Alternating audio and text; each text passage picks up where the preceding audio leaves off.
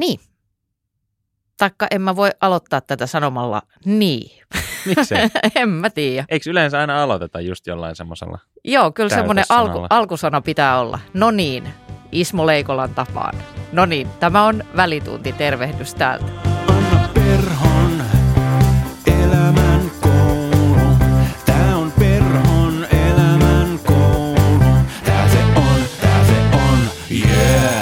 Anna Perhon elämän koulu. Mikä Eetu oli pienenä sun mielitekemistä välkällä? Me pelattiin semmoista seinistä, että me heitettiin niinku tennispalloa seinään ja sitten seuraava heitti sen seinään. Tuossa ei ole mitään järkeä, kun se laittaa tolleen paperille, mutta se oli aika hauskaa. Sitten me pelattiin myös jalkapalloa vankilasäännöillä, mutta me jouduttiin lopettaa se, kun muut ei ihan ymmärtänyt, että me oltiin kaikki ihan mukana siinä leikissä, että siinä putos hanskat ja sitten otettiin vähän käsien rysyä välillä. Okei, eli pelasimme jalkapalloa vankilasäännöillä, eli tappelimme. No siis suurin piirtein, mutta oli siellä pallo ja pari maalia. Mutta ihanan analogista, ihan On. toi Ja niinku nyrkillä just lyöminen. Fyysistä. Niin. niin, jos ajattelee. Mä nimittäin aamulla ajelin tuolta maaseudulta tänne pääkaupunkiin ja siinä mun vanhalla kouluraitilla siellä kylillä, niin lapsukaiset kyllä meni kouluun ihan niin kuin ennenkin, mutta kyllä kuule tosi monella oli sitten se kännykkä siinä kädessä. Oliko kenties sitten se navigaattori, jos ei ole vielä koulutie tuttu? Niin, tai sitten he lukivat ehkä läksyjä. No, mahdollisesti. Joo. Hei, äh, kausi on alkanut. Paljon on tullut palautetta, aivan ihanaa, kiitos siitä. Ja tota, kuunnellaan tähän anonyymin WhatsApp-viestin jättäneen henkilön palaute, josta pidin erittäin paljon ja jälleen kerran voisimme pitää tätä esimerkinomaisena palautteena, että millaista niin kuin tekstiä tänne itse toivoisi. Moi Anna, kiitos mahtavasta podcast-kaudesta. Mä siis löysin tämän podcastin ehkä alle viikko sitten ja mä oon kuulen, kuunnellut kaikki ne jaksot tästä kaudesta. Ja jokaisessa jaksossa on ollut jotain, mikä on osunut niin kuin omalle kohdalle. Öö, en tiedä, pitäisikö olla huolissaan asiasta, mutta joo. Öö, se polyvagaaniteoria-jakso osui ehkä niin kuin syvimmälle näistä kaikista. Musta tuntuu, että ne aiheet, mitä siinä käsiteltiin, on niin kuin varjostanut mun koko elämää ja niin siihen aiheeseen liittyen mä haluaisin, että sä käsittelisit niin kuin aihetta, mitä sä itse mm, minkä sä mainitsit jo sun koiran kautta, mutta toi siis läheisriippuvuus, joka myös vahvasti liittyy noihin kiintymyssuhteisiin, mitä on niin kuin luotu omiin vanhempiin pienempänä. Niin toivottavasti käsittelet sitä. Kiitos ja toivottavasti tämä ei tule liian, myöhässä tämä viesti. Ei todellakaan tullut ja hei kiitos tästä. Tämä oli fantastinen esimerkki palautteesta ensinnäkin toki siksi, että tässä kehuttiin aika paljon tätä ohjelmaa, mutta ennen kaikkea sen takia, että tämä oli älyttömän hyvä aiheen, aiheehdotus. Ehdottomasti. Miksi mä oon tajunnut itse, että läheisriippuvuus on todella antoisa aihe, niin voin luvata sinulle, anonyymi kuuntelija, että varmasti tulee jakso. Mä kaivan jonkun hyvän asiantuntijan siihen ja pyöritellään sitä, että mitä läheisriippuvuus on. Ja siis hienoa, että olet bongannut senkin tästä puhetulvasta, että mulla on siis läheisriippuvainen koira, että Hän aiheuttaa välillä myös tilanteita kesken näiden jaksojen, kun hän hyökkää sun kimppuun ja välillä myös mun kimppuun, koska jos hän ei saa huomiota sulta, niin hän hakee sitä multa. kyllä. Mä en tiedä, onko me niin samannäköisiä tai hajusia, että hän sekoittaa välillä. Me ollaan niin paljon täällä yhdessä, että me nimenomaan me, meistä on tulossa jotenkin sama persona. Kaksipäinen hirviö.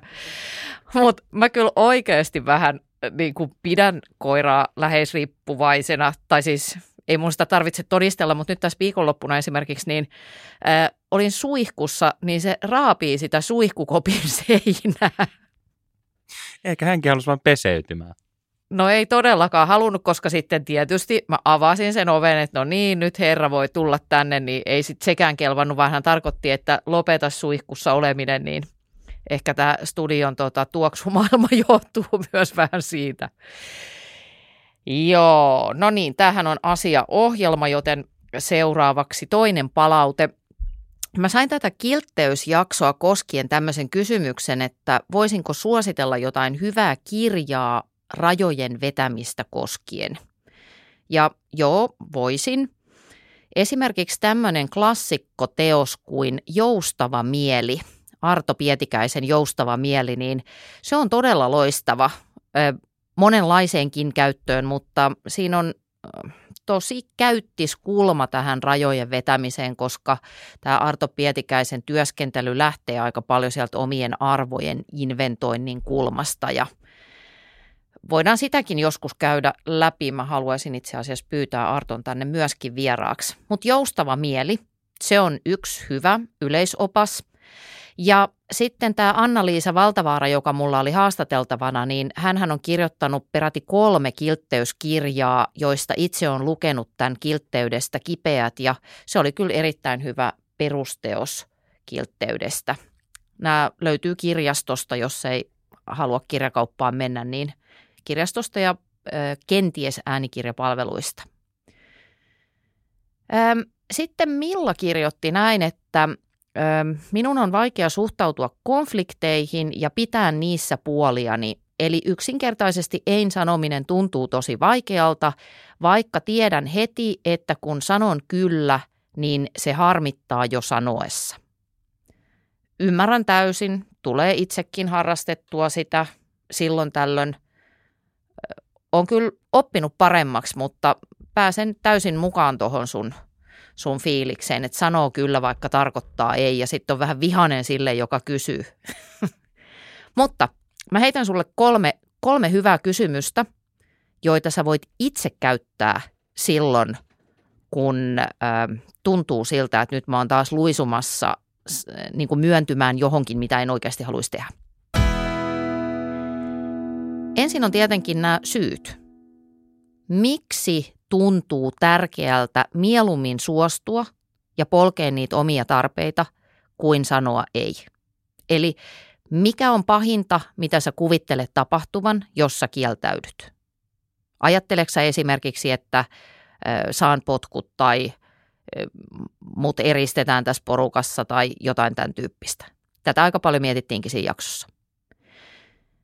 Sitten toinen kysymys voisi olla se, että mm, milloin sä oot ylittänyt ne omat rajat, poimi joku semmoinen kohtaus ja sitten pohdi sitä, että miltä se on tuntunut. Miltä se on tuntunut? Haluatko mennä sinne takaisin? Öö, miten sä voisit tällä kertaa toimia, jotta se fiilis olisi vähän toisenlainen. Et pohdi myös sitä, että miltä susta tuntuu sen jälkeen, kun sä uskaltaisit sanoa ei.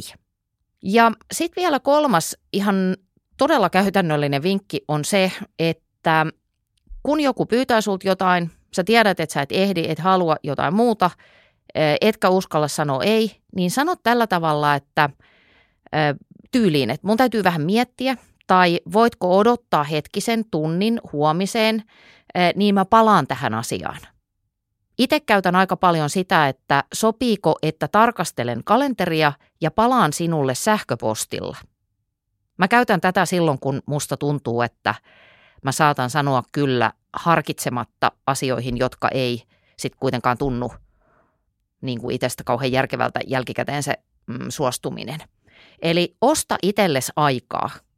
Sano, että katson kalenteria tai mun täytyy tarkistaa yksi juttu, jotain tämmöistä näin, niin että että se ensimmäinen impulssi, se ensimmäinen reaktio, joka melkein pakottaa sanomaan kyllä, koska se tuntuu siinä hetkessä helpoimmalta, mutta ajan yli ikävältä, niin tällä sä pystyt vähän kontrolloimaan sitä.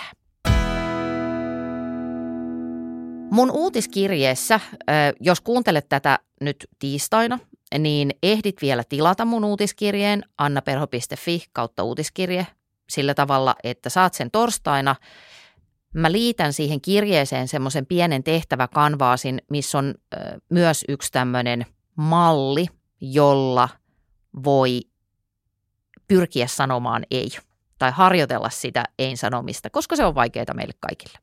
Sitten siellä kirjassa on linkki myöskin Elämänkoulun kuuntelijapaneeliin, jossa kyselen kaikenlaista ja kaikki vastanneet osallistuvat, ähm, olipa kerran keittiössä, keittokirjan arvontaan, joka onkin tosi loogista tässä yhteydessä. Mitä sä Eetu naurat? Ei mitään, on toki tapa jakaa omia kirjojaan. niin, No kun ei niitä kaikkia voi käyttää oven pönkkänä ja sytykkeenä, niin vielä li- riittää arvontaan.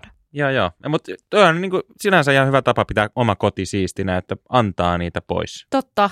Mähän voisin kyllä, kun mä vien säännöllisin väliajoin kirjastoon sinne, ota tästä hyllyyn kirjoja, kun niitä on joka nurkka täynnä, niin mä voisin ruveta jakaa niitäkin palkinnoksi. Niin, niin kuin niin. yllätys. Yllätyspalkinnoksi. Ja semmoisia just niin kuin bundleja, että viisi jotain kirjaa. Kyllä, vähän niin kuin onginta.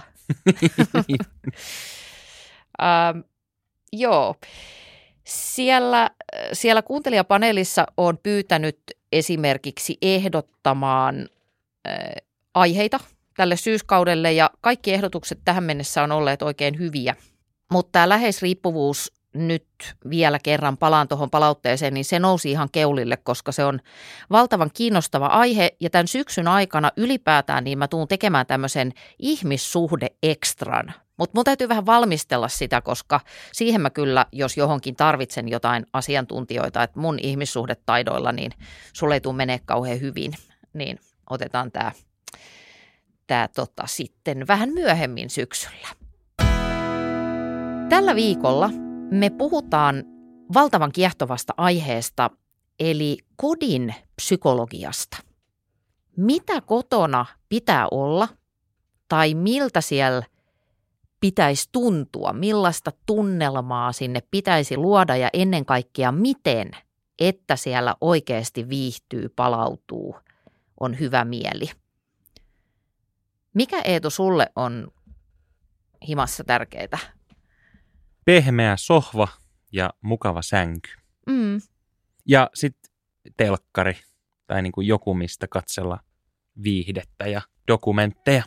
Ai ai. Niin, mitä sitä muuta oikeastaan melkein ihminen tarvii? Ke- keittiön, toimivan keittiön. Niin oli just lisäämässä, että sitten myös aina loppukuusta, kun ei kestä lompakko enää voltata, niin myös uuni tai hella on sillä ihan kätevä. Voi työntää pään uuniin, kun lompakko on tyhjentynyt.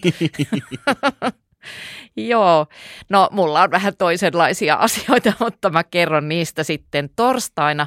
Mulla on myöskin haastateltavana Maaretta Tukiainen, joka on muun muassa ammatiltaan sisustusarkkitehti ja hän on kirjoittanut tämmöisen kirjan kuin Hyvän mielen koti, jossa tätä kodin psykologiaa ja kotia sisältönä, ei niinkään tilana tai esineenä tarkastellaan. Todella kiehtova, kiehtova aihe. Palautetta ääniviestinä tai miksei kirjoitettunakin viestinä WhatsAppin 050 549 5094 ja sitten info at annaperho.fi, niin sinne voi sitten kirjoitella. Ja mitäs vielä? Niin, tilaa se uutiskirje, koska siellä tulee tota, myöskin tällä viikolla sit muutama tosi käytännöllinen ohjeistus siihen, että miten nimenomaan sitä kodin tunnelmaa fiksataan seitsemässä minuutissa sillä tavalla, että siellä sietää olla. Näin, eipä kai siinä. Eli torstaihin ja silloin perinteiseen tapaan kello kuusi aamulla uusi jakso droppaa ja ää, aiheena siis kodin psykologia. Kiitoksia. Näkemiin.